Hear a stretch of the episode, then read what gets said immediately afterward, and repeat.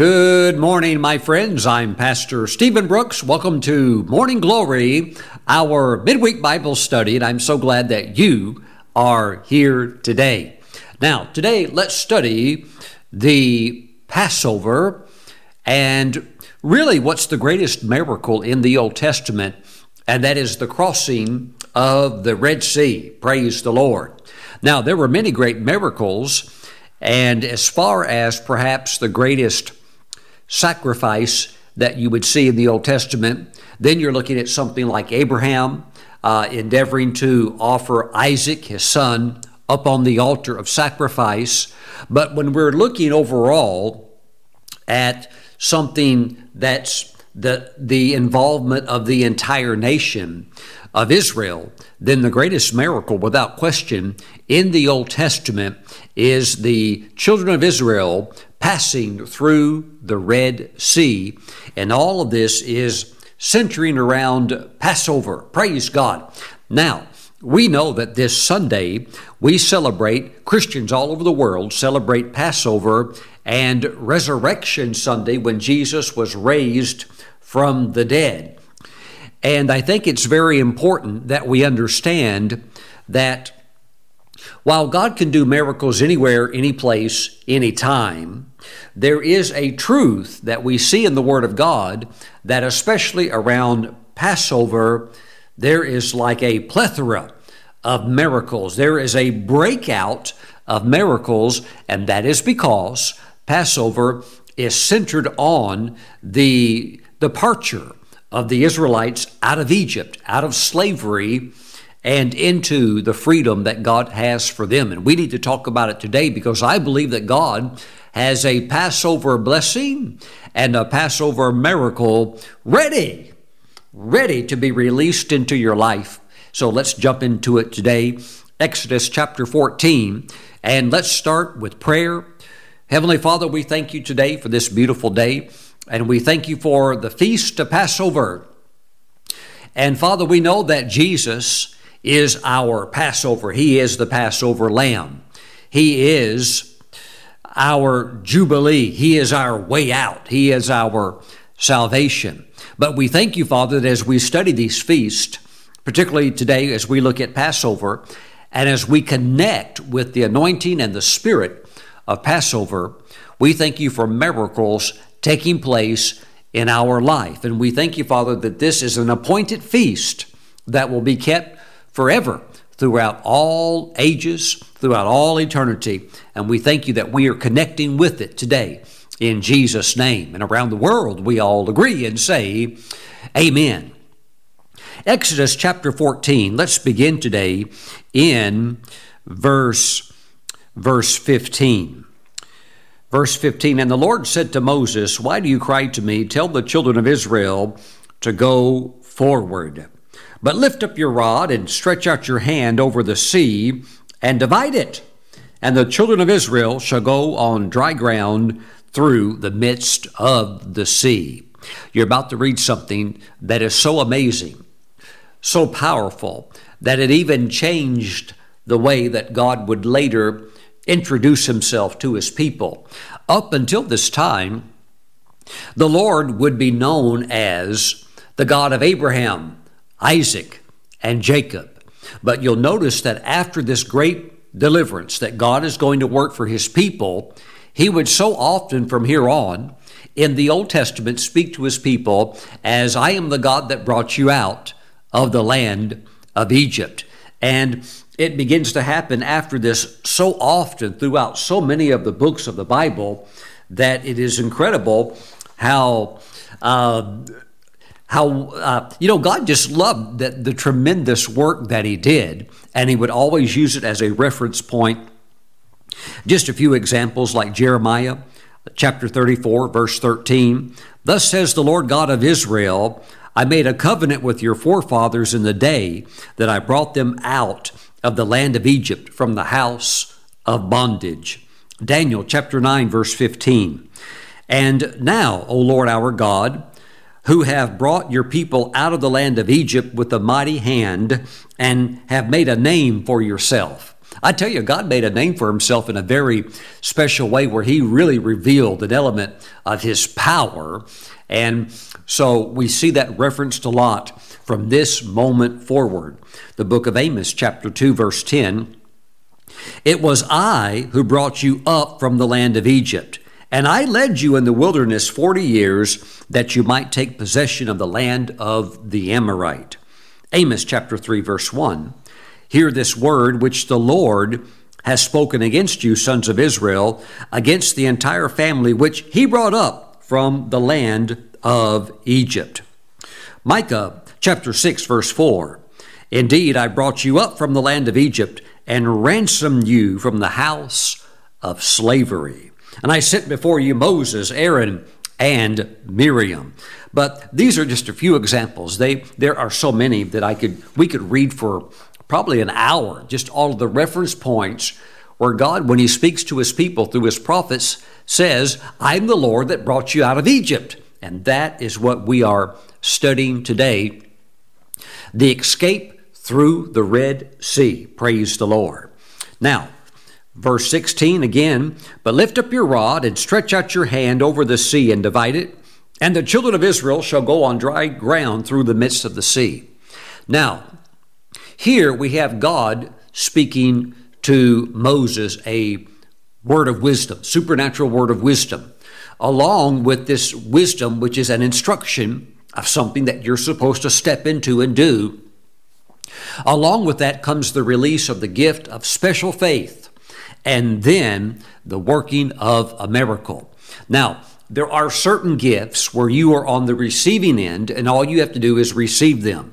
But with the gift of the working of, of, of miracles, uh, God needs your involvement, and Moses is directly involved in that. He has to stretch the rod out. He has to speak the words, then God's going to back up those actions. But remember again, these things hinge around the divine instruction. So God told Moses to go forward. And if God would have said, go down, well, then they would have worked out something where maybe a drilling machine would have been brought on the scene and then a tunnel would have been excavated and they would have escaped by a tunnel. But no, God said, go forward and I'm going to split the Red Sea for you. And so that's exactly what happened. Notice later, the Egyptians who did not receive that word, it was not spoken to them, they're going to try to do what the Israelites did, but it's not going to work for them. Why?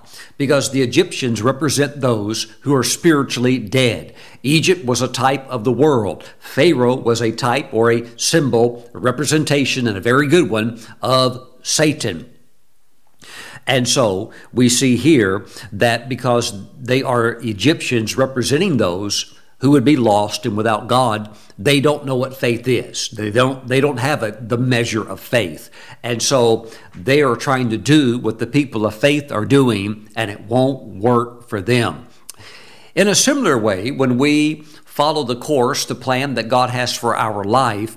You have to walk it out by faith, but you also have to follow very carefully the leading of the Holy Spirit. You don't want to do something just because maybe your best friend did. Maybe they started a business in a certain area and it's doing really well, and you think, well, I'll do the same thing. I'll just go across town and I'll open up a business over here. But it could be that God told them to do that because, after all, there's a million different businesses that you could go into. But you have to find out what God has for you and let the Lord speak to you. Get into a calm place. You can't hear God when you are uh, troubled or confused or you're all, you know, like a, a realm of frenzy going on. You have to get calm and hear the Lord and he'll speak to you and he'll say yes or no and he'll say this is the way you know this is the route that i've got for you and you follow that and you'll find out that that word will perform in your life. But it certainly didn't work for the Egyptians. They tried to do what the Israelites did, and we know already the, one of the most famous stories in the world. They drowned in the Red Sea. But you're not going to drown, and you're not going to be a clown. You're going to go over, and you're going to go over in victory. Amen. You might as well start rejoicing right now. God's already got it all planned out, all worked for you, all worked out for you. All you need to do is walk it out, and you walk it out how? By faith. Amen. That's what you're doing right now. This is going to be the greatest Passover you've ever had. Are you ready for this? I'm telling you this under the anointing of the Spirit. This is going to be the greatest Passover you've ever had in your life. Mm-mm. And it's only a few days away. Praise God. Now, don't, don't worry if you're watching this in the future, and maybe you're a few months past Passover, but now you're watching the video for the first time, there'll always be another one. There'll always be another one, but this one will be the greatest one you've had yet. And I believe, I believe you're going to see a touch of God's power in your life that you've never seen before. Remember, God made a name for Himself right here, and uh, it went uh, worldwide. That incredible power reputation. Who else has ever done this? Nobody but God Almighty. Let's find out more about it. Now, and, in, and I indeed will harden the hearts of the Egyptians, and they shall follow them. So I will gain honor over Pharaoh and over all his army, his chariots, and his horsemen. Then the Egyptians shall know that I am the Lord when I have gained honor for myself over Pharaoh, his chariots, and his horsemen. You know, it's amazing how a wicked leader can take a nation in the wrong direction. If you have a good leader, you can be an influence for righteousness, and many, of course, will want to go along in the, uh, the right path. Uh, even today, there are many, many Christians in the land of Egypt uh, there is one church that has, uh, last I saw, had about 70,000 members. They actually meet in a cave underground, the giant cavern system. Matter of fact, some years back when the pastor told the Lord, he said, Lord, I'm, I'm running out of room. There's no, we don't have any more room to put the people that keep coming to the church service. And the Lord said, There's room beneath your feet. And he said, What? The Lord said, There's room beneath your feet. And there was. There was a gigantic cave, and that's where they meet today. Pretty amazing, amen. Praise the Lord. So we love our brothers and sisters in Egypt, and uh, of course, they have a wonderful destiny in the Lord as well. Praise God. Verse 19. This is very interesting now. And the angel of God, who went before the camp of Israel, moved and went behind them and the pillar of cloud went from before them and stood behind them. All right, so we have a buffer now, a very good one. We have the angel of the Lord, and we also have the cloud that is now at the back of Israel, protecting them from the Egyptian army that can't get their hands on them because of that protection. So it came between the camp of the Egyptians and the camp of Israel. Thus it was a cloud and darkness to the one, and it gave light by night to the other, so that the one did not come near the other all that night. The enemy was so close, but they couldn't lay a hand on God's people.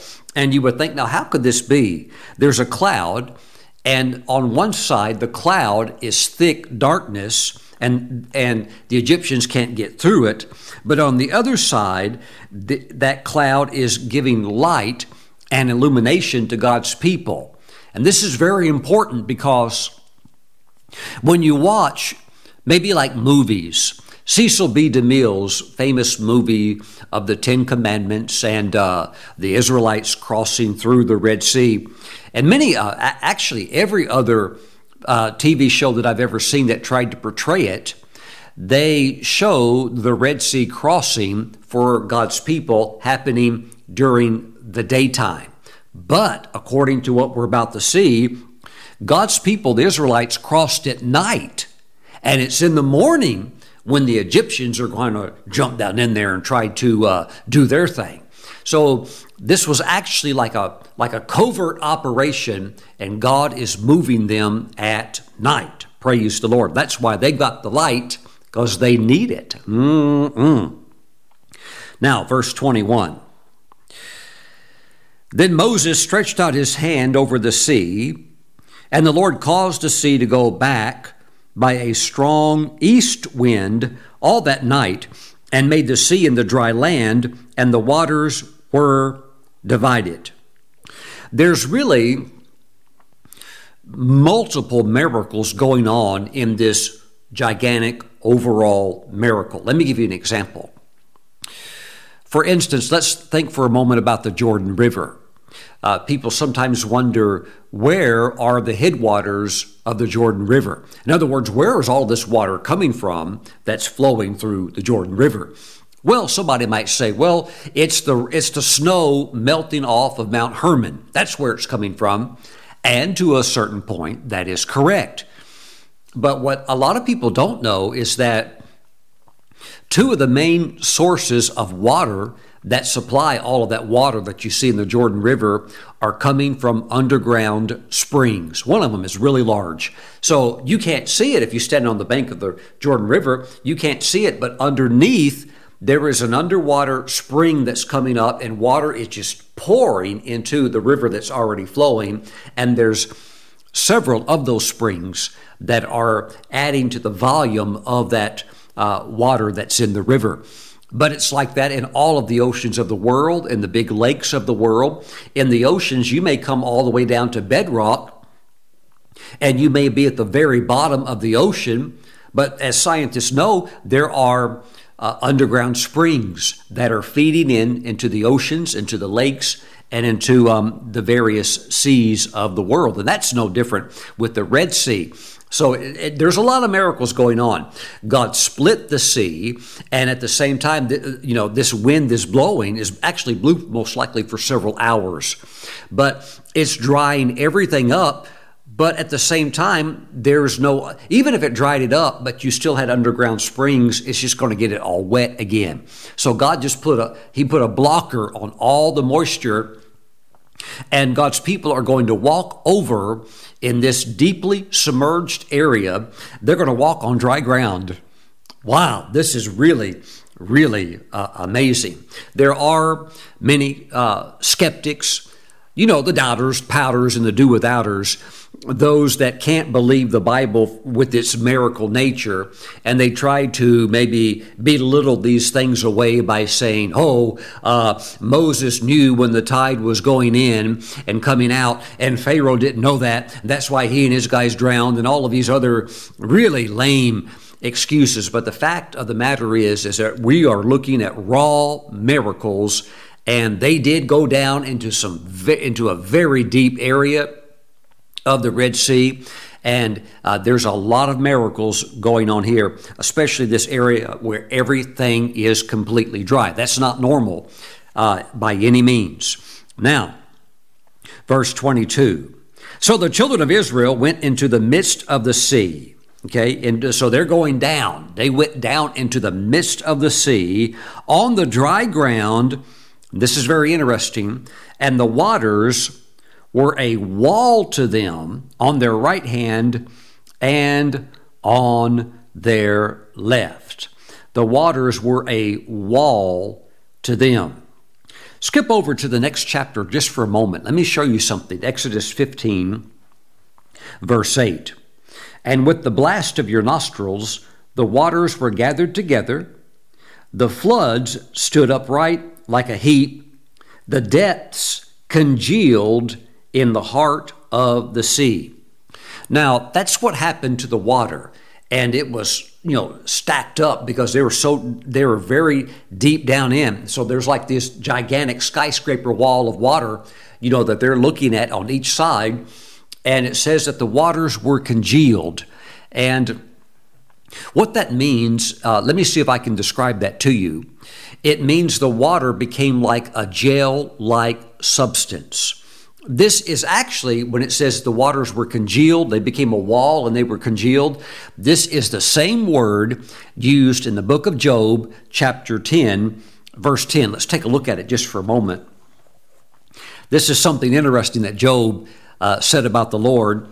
He said, Did you not pour me out like milk and curdle me like cheese?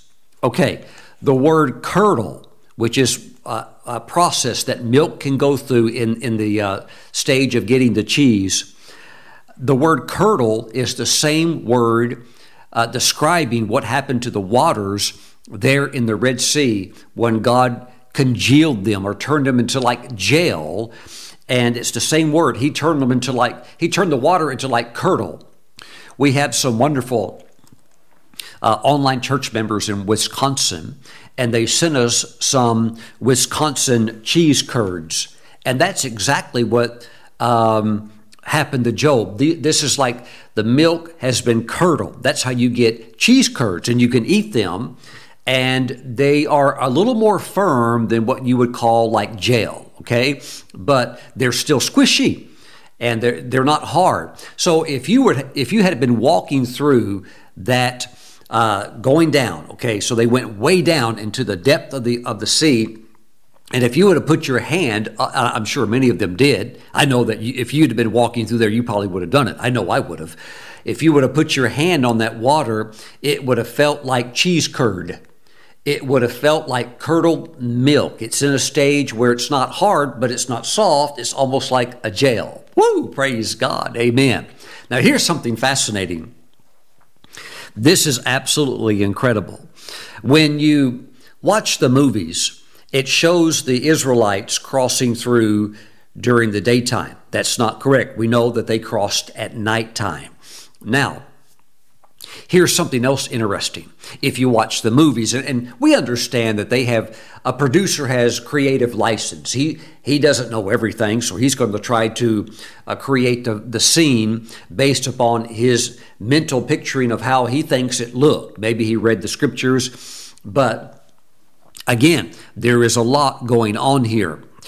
The, the Jewish rabbis teach and uh, out of oral tradition, and this is recorded in the Babylonian Talmud, and this was known even before that because it's passed down by oral tradition and by writing.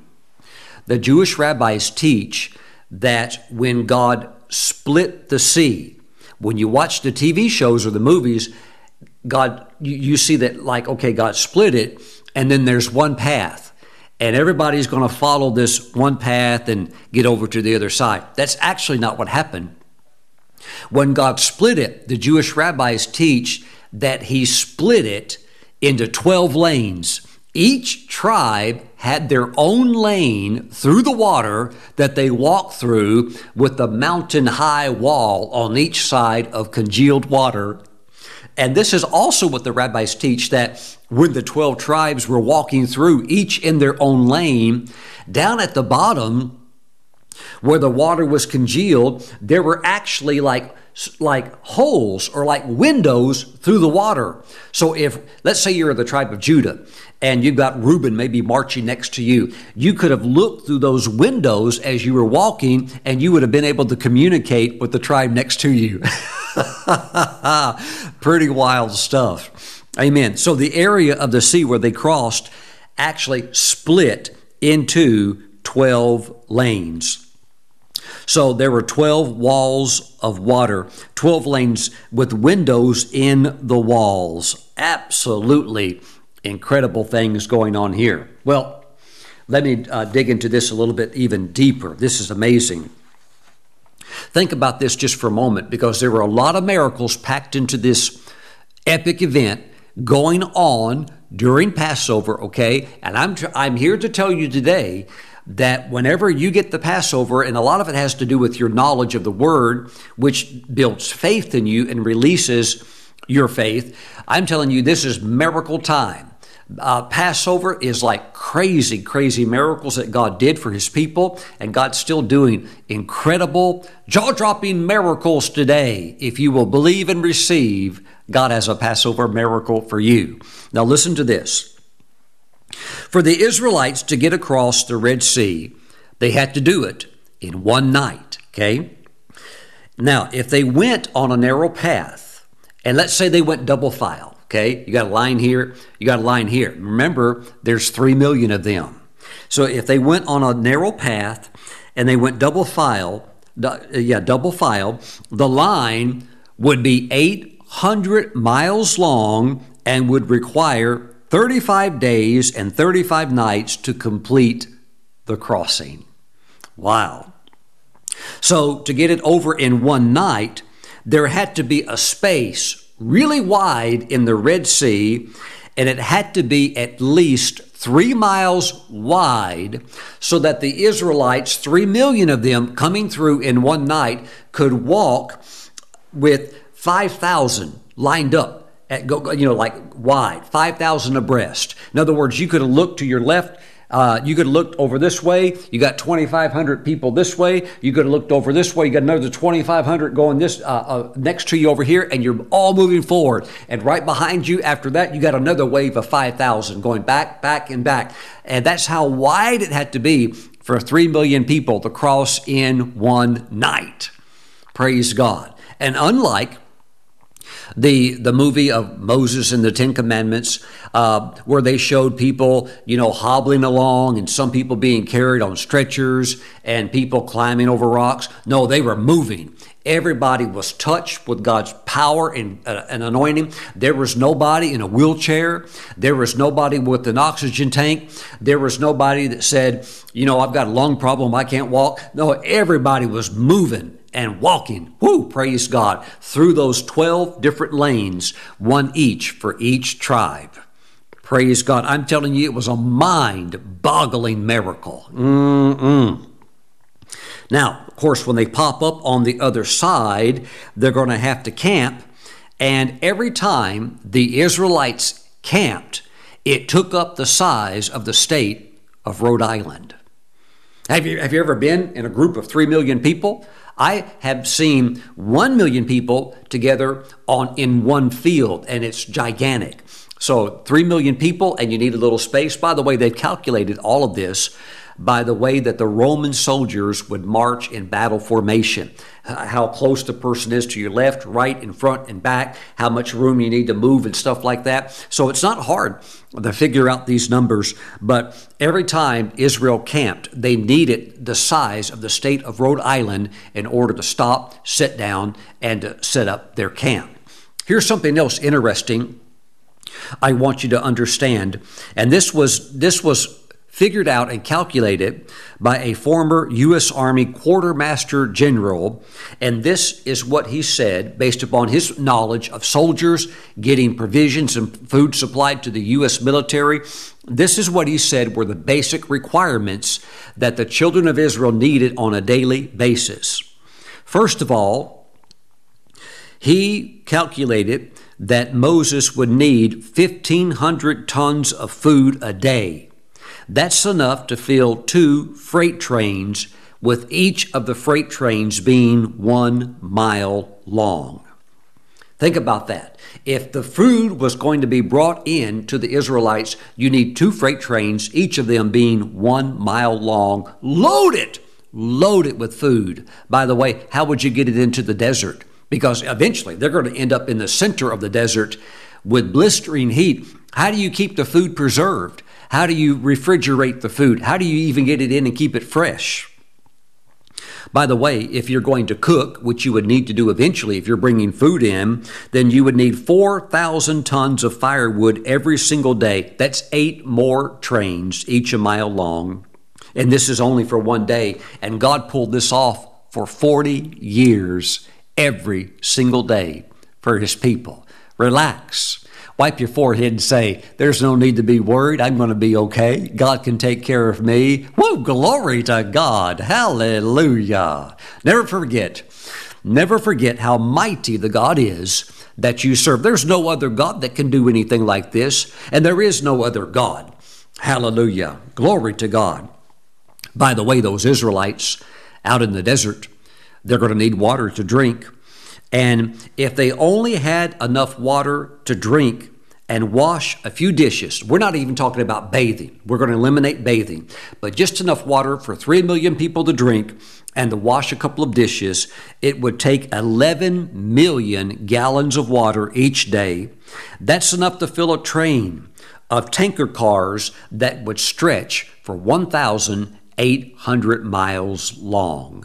Mm-mm. There's a lot going on here. We can look at these stories in the Bible and say, "Well, that's that that's nice," but you have to understand the magnitude of miracles that God is doing to bring His people out. And he can move heaven and earth to bring you out of any situation where the enemy would try to keep you subjugated to his wicked, twisted, limited ways. God can break you loose, break you free, and set you free and set you up, amen, so that the enemy can never touch you again. Can you shout amen? There's a lot going on in this story. Mm-mm. So the waters were a wall of water to them on their right hand and on their left. Mm-mm. Verse 23 And the Egyptians pursued and went after them into the midst of the sea. All Pharaoh's horses, his chariots, and his horsemen. A bad move for all of those soldiers. Remember, they're trying to copy what the Israelites done have done, but the Israelites did it in faith. Moses heard from God. What builds faith? Hearing from God or hearing God talk. God talked to Moses and said, This is what you're supposed to do. Moses told the Israelites, Okay, this is what we're doing. This is what God said. They believed God, they believed Moses, and down they went. into something that no uh, people had ever done on the face of the earth before. And the Egyptians were like, well, uh, we're going to do it too. It's not going to work when you don't know God, when you don't have faith. Praise the Lord. Mm-mm. Verse 24 continues uh, by saying, Now it came to pass in the morning watch. Okay, so now the morning watch is here. The Israelites are wrapping it up. And now the Egyptians on the morning watch, they're going to make their move. Why? How come they couldn't do it sooner? Because that thick, dark cloud was keeping them in darkness and was keeping them from going forward. But now there, there's a lifting of that, and now they're going to enter into that Red Sea. So it says that the Lord looked down upon the army of the Egyptians through the pillar of fire and cloud. I have been told that in the Hebrew that the phrase "he looked down" uh, denotes a very displeased, angry uh, type look. So this is not God kind of just kind of watching what's going on. He's ready to get them, and it's a setup. Mm-mm. Praise God. And it says, and he troubled the army of the Egyptians. This is interesting because the rabbis point out that the word troubled has the same Hebrew root word. In other words, the word trouble comes from a word that also forms the base word of the word thunder. So the rabbis teach that as the Egyptians went down into the Dead Sea, following that same path, that things begin to go terribly wrong for them and they heard thundering. God looked down. God was angry, knowing that the Egyptians are trying to kill his people, and he's very displeased, and he began to thunder. And that's going to cause the horses to begin to go into a, a panic mode and a, like a freak out mode. That is going to begin to upset these hardened soldiers. But um, they begin to get into some serious trouble. So they get thundered on down there in that place. And you, you know, uh, beginning to realize what they had gotten themselves into and realizing these mountainous walls of water up against them, they realized very quickly this uh, is not good. Verse 25, we see that God troubled the army of the Egyptians and he took off their chariot wheels so that they drove them with difficulty. And the Egyptians said, Let us flee from the face of Israel, for the Lord fights for them against the Egyptians. Here's another area that I want you to understand. First of all, the Israelites crossing over did not happen during the day, it happened during the nighttime. Second of all, we often see, if we watch movies, we see the Israelites crossing through the Red Sea, and then we see the Egyptians hot in pursuit. And in order, I guess, to make it more suspenseful, it looks like the Egyptians are just about to catch up with them and suddenly the water crashes in on them and overtakes them. But that's not what happened. What happened is that the people of God, many of them are already getting to the other side and they're coming up on safety, okay? And you have those that are still trying to complete that journey. But what happens is that with the the charioteers and the soldiers up front, they actually start wanting to turn back. And so they stop. They realize, uh oh, this is bad, real bad.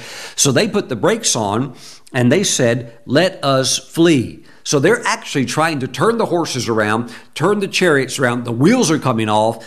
Uh, thundering is taking place. The horses are going into full blown panic mode. Now, the structure of the military is beginning to break down. But you know what? They, they have their army pushing in behind them. So they're trying to turn around and get out of there, but they can't because while they're trying to get out, now the others are trying to get in and they're all caught. And they are caught right at the very deepest part. And so this is also giving God's people time to safely get up over on the other side. And it does appear that the wind is still blowing for God's people going this way, but now the wind is actually blowing that way against the Egyptians. And so, there, again, there's all kinds of miracles taking place here. There is no scientific, meteorological explanation for this. This is God doing His thing. These are miracles. This, this is the stuff that only God can do.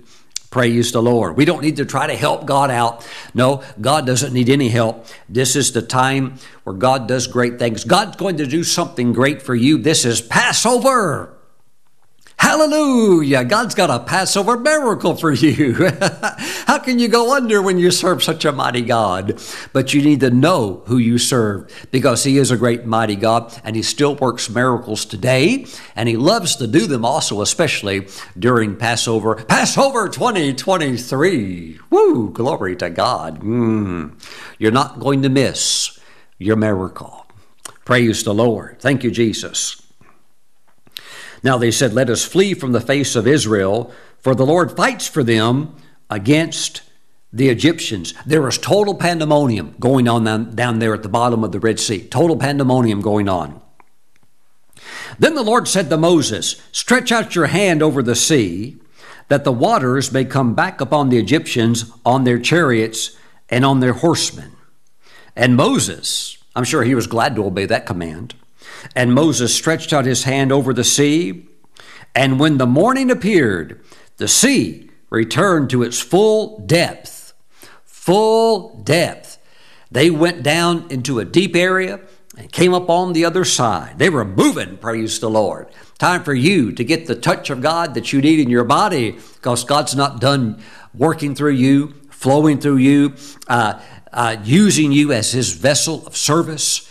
It's time to receive God's touch so that you can fulfill your course and you need to be up and walking and in your sounded right mind, not bogged down and addicted to all kinds of perhaps medications or painkillers or potions and lotions. You need to go back to the Bible and believe God to touch and heal your body. Amen. We thank God for what God for what doctors can do. We praise the Lord for the wonderful advancements that have been made in science and medicine. But there comes a point you need to stop looking yourself like a guinea pig where you're just ready to lay your body down and have them slice you and dice you and open you up and take this out and put that in and poke you and prod you and all that. Just believe God for your healing. Amen. Hallelujah. Praise God. Thank you, Jesus. And that way you can be up and about serving God with health in your body. God's very serious about your body being rejuvenated and being revitalized. Praise the Lord. That's a Passover miracle. Amen. Thank you, Lord. And so the sea returned to its full depth while the Egyptians were fleeing into it. They're stuck down there. And that's where they died. So the Lord overthrew the Egyptians in the midst, not on the bank, in the deep part, in the midst of the sea. Then the waters returned and covered the chariots, the horsemen, and all the army of Pharaoh that came into the sea after them. Not so much as one of them remained.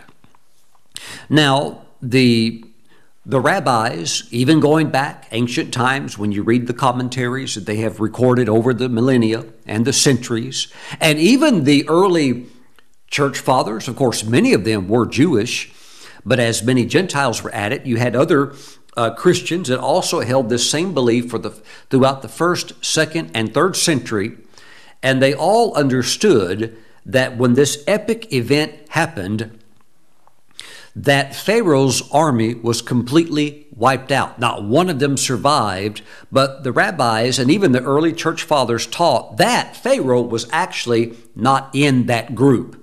So he was somehow standing back and watching. And God allowed it to be like that so that he would have to carry, Pharaoh would have to bear and carry for the rest of his life the complete shame, humiliation, and embarrassment of such an epic failure and loss. Mm-mm. Can you imagine Pharaoh going back with a few of his top leaders, you know, his, his, generals or whatever, as they stood back while all of his charioteers and foot soldiers and all of his horsemen and all of his finest, while they went down there and they're all destroyed, and he has to go back after having dealt with the you know humiliation of the 10 plagues he has to go back and everybody says well where's the army well um, hey that's that's one that even the media couldn't spin that's a narrative where the where it's such a utter humiliating embarrassing situation that it is what it is well they're all dead they are what what, what in the world happened how did how did they all die well well, uh, their God did a miracle for them, and we all got killed in the process. Mm-mm. So, not so much as one of them or one of the army remained. But the children of Israel, by the way, let me, let me go a little bit further with that. Not so much as one of them remained. How about, how about your Passover miracle? How about not so much as one of those silly, stupid, unpaid bills remains on your desk for another week. God does something. God does a Passover blessing, a Passover miracle, a Passover release of power. Hallelujah. And God blesses you in a way where you're able to just pay all those silly bills off that are piling up, that are stacked off, that are stacked up. Just pay the silly things and get them out. Hallelujah. Because God's blessed you, the money's in the bank. How about this? Every one of those debts, that would have said, We're not going anywhere. We're going to fight against you uh, for the next 35 years. But God has done a miracle, and now the debt, you can throw it into the bottom of the ocean because God has blessed you, and now you can go and just pay them off. And you know what? You get to say, Bye bye, Pharaoh.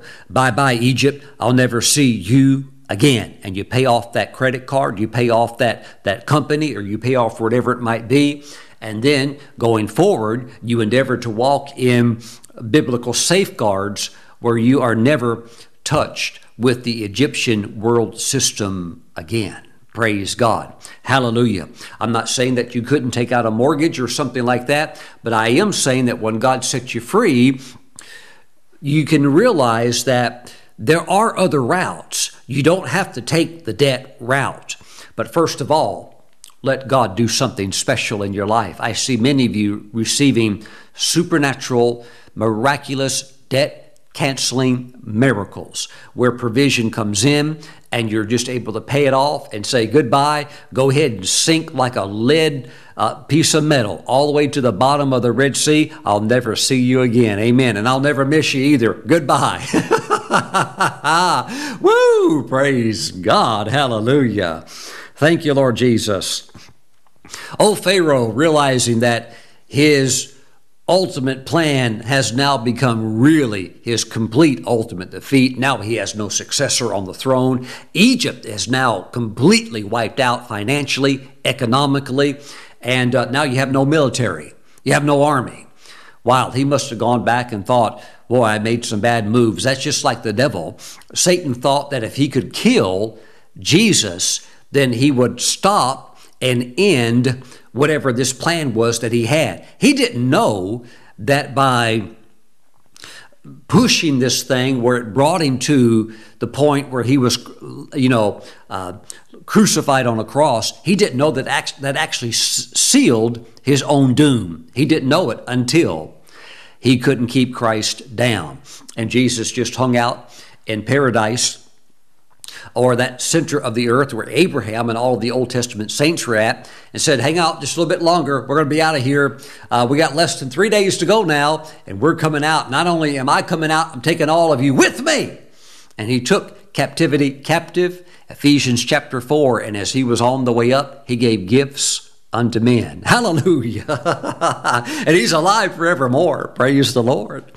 Thank you, Lord Jesus. Praise God. Let's conclude Now, it says, But the children of Israel had walked on dry land in the midst of the sea, and the waters were a wall to them on their right hand and on their left.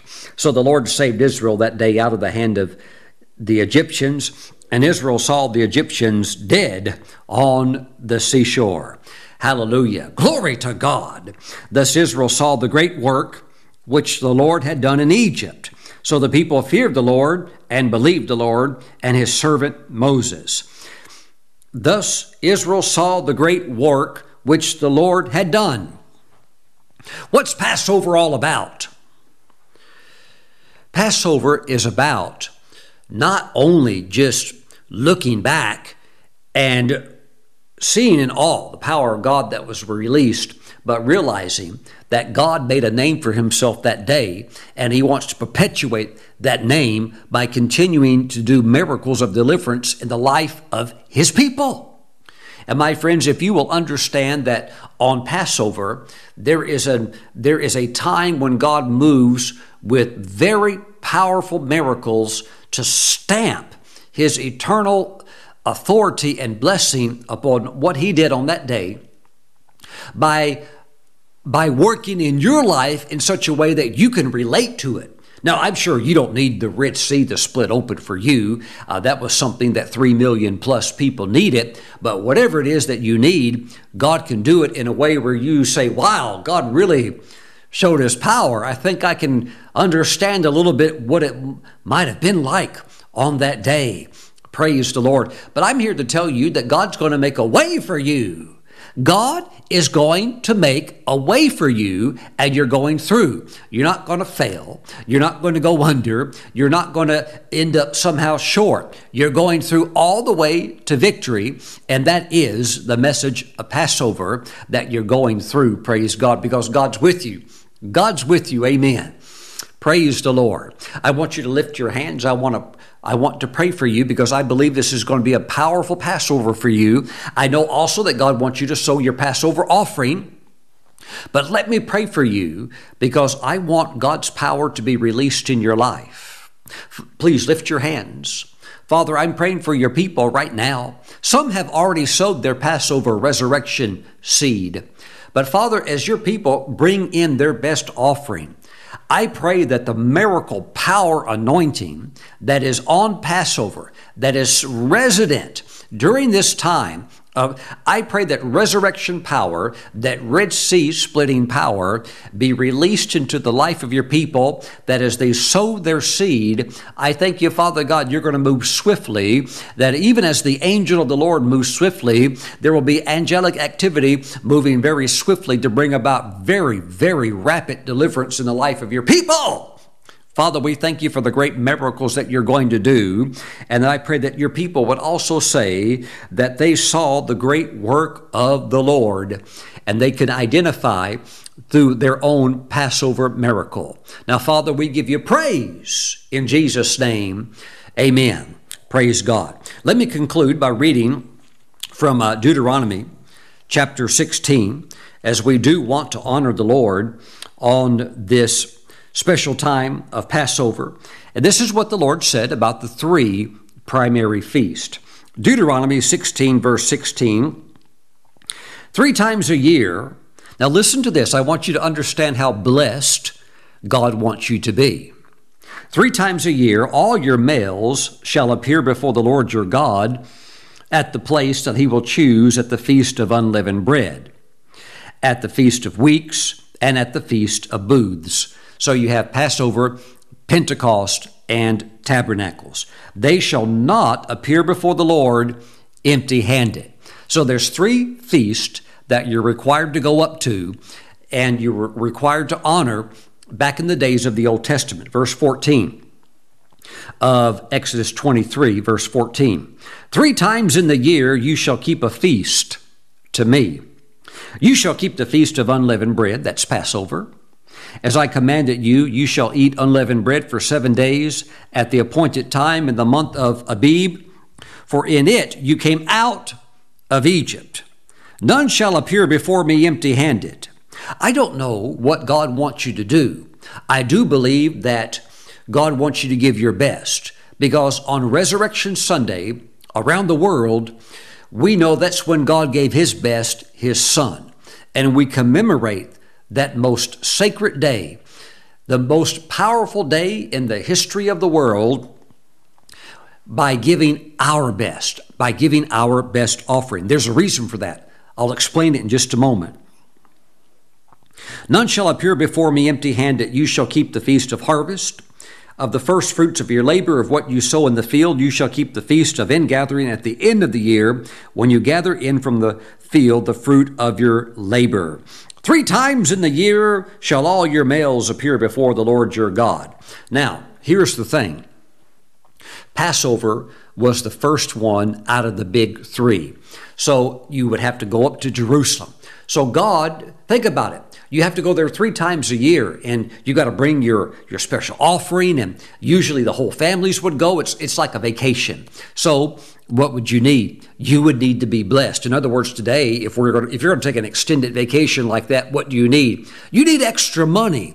So God's basically saying, come on up for Passover and bring your bring your offering. Don't come empty-handed. And I'm going to bless you so much that you're able to do it again for uh, just right after this during Pentecost. I'm going to bless you so much with such overflow that you'll be able to come up and be a blessing during the Feast of Tabernacles. So God's going to put it on thick during Passover, and that's where we're at right now. Passover means no more lack. Because if you have lack, you can't come up for the Feast of Pentecost. If you have lack, how, how could you come up for tabernacles? But you have to be blessed. And so, Passover, we also see as a time of God eradicating lack and every trace of insufficiency out of your life. If you have not yet done so, please get your special Passover offering in either on or before April the 9th. we are only a few days away. Some of you are sending it in right now, some of them have already arrived. And myself and the team, we are praying over your very special offerings as they come in. Praise the Lord. And I'm believing that God will allow you to connect, and I know He will, with that special release of resurrection, Red, splee, Red Sea splitting power. Praise the Lord. Glory to God. Amen. Father, I thank you that right now your Spirit is speaking to your people that they would give their best seed and they're going to have a power encounter with the miracle Passover anointing. Thank you, Father, in Jesus' name. Amen. Woo! Glory. Glory, glory to God. Now, if you're watching today's program and you don't know Jesus, but somehow you just started watching along, maybe you were just wanting to learn about Passover. Maybe you're Jewish and you don't know uh, some of these things and, you, and you're curious. But whatever your condition, if you don't know Jesus, then you need to know him today and make your peace with God. Jesus is our Passover lamb. Passover centered around the lamb. And when John the Baptist saw Jesus on the bank of the river, he said, Behold, he didn't say the jaguar that takes away the sins of the world. He didn't say uh, the giraffe that takes away the sins of the world. He said, Behold, the Lamb of God the Lamb of God who takes away the sins of the world. So he's saying Jesus is our Passover Lamb. And he certainly is. Praise the Lord. So if you don't know Jesus, you need to get your life right with God today. And he can take all of your sins away when you put your faith and trust in him. If you were a Christian, but you've fallen away from God, come back right now. Rededicate your life to the Lord in this prayer as well. Okay? Let's pray. Just pray this after me. Say, Lord Jesus, you are the Passover lamb, and you died to pay the penalty for my sins. Jesus, thank you for shedding your blood for me on the cross. You shed all of it. Thank you for dying for me on Calvary. So, Jesus, I put my trust in you. Come into my life, wash my sins away. Jesus, I completely surrender my life to you. Write my name in your book of life. And Jesus, step into my life and lead me and guide me from this day forward. Thank you for saving me. Thank you for restoring me. In your name I pray. Amen and amen. Praise God. Praise God. Those of you that were lost, that prayed that, you're now saved. Those of you that were backslidden Christians, you've now you've prayed that, you've now been restored. Hallelujah. Keep walking with the Lord. God is making a way for you. He's got a Passover miracle for you also. Praise the Lord. Now, let's take Holy Communion today. I want to invite you to grab some unleavened bread. Okay, we're in Passover. The leaven would be a representation of sin. Okay, that's why we use the little skinny ones, the unleavened bread. And if you don't have this, just grab what you've got for now, okay? But we want to ideally use unleavened bread and some grape juice. And let's pray. Father, we thank you for the bread and the juice. Through this prayer, we bless this and set it apart as being holy. And we thank you that this is the body and the blood of Jesus our Passover lamb. Father, we thank you that he was actually slain from the foundation of the world. He knew exactly what he was going to do, it was all planned out.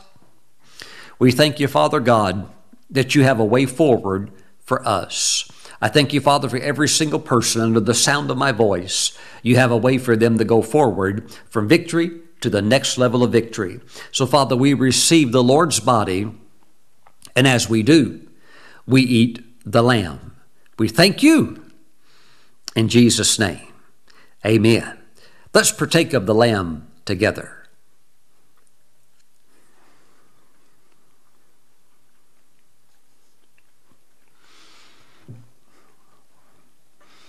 Praise the Lord.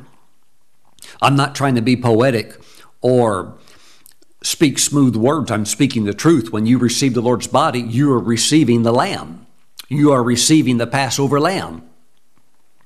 Ooh, hallelujah, healing. Receive healing in your body right now. Glory to God. Thank you, Lord Jesus. Somebody's nose and nasal passageways are being healed right now. Praise God and that somebody you snorted a bunch of stuff that you weren't supposed to snort. You know what I'm talking about. It's white, it's powder. Okay. You've snorted all kinds of stuff. You burned your nose up. God's healing your nose right now and is restoring your sense of smell right now. Glory, glory. Receive your miracle. Hallelujah. Glory, glory to God. That's a big one. Amen. And that's more than one person that's getting that miracle right now. Father, we thank you for the blood of Jesus. We thank you for our healing. By his stripes we were healed.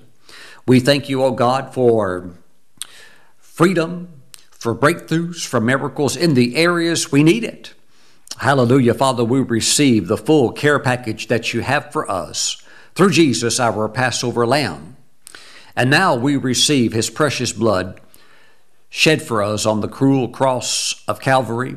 We thank you, O oh God, that Jesus paid it all, and we receive it in Jesus' name, amen. Let's drink together.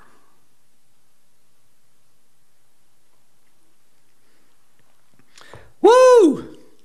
Hallelujah. Woo, glory to God. Amen. Amen. The angels are working right now. Now, for those of you that want to mail in your special Passover resurrection offering, please send it to Steven Brooks International. P.O. Box 717, Moravian Falls, North Carolina 28654.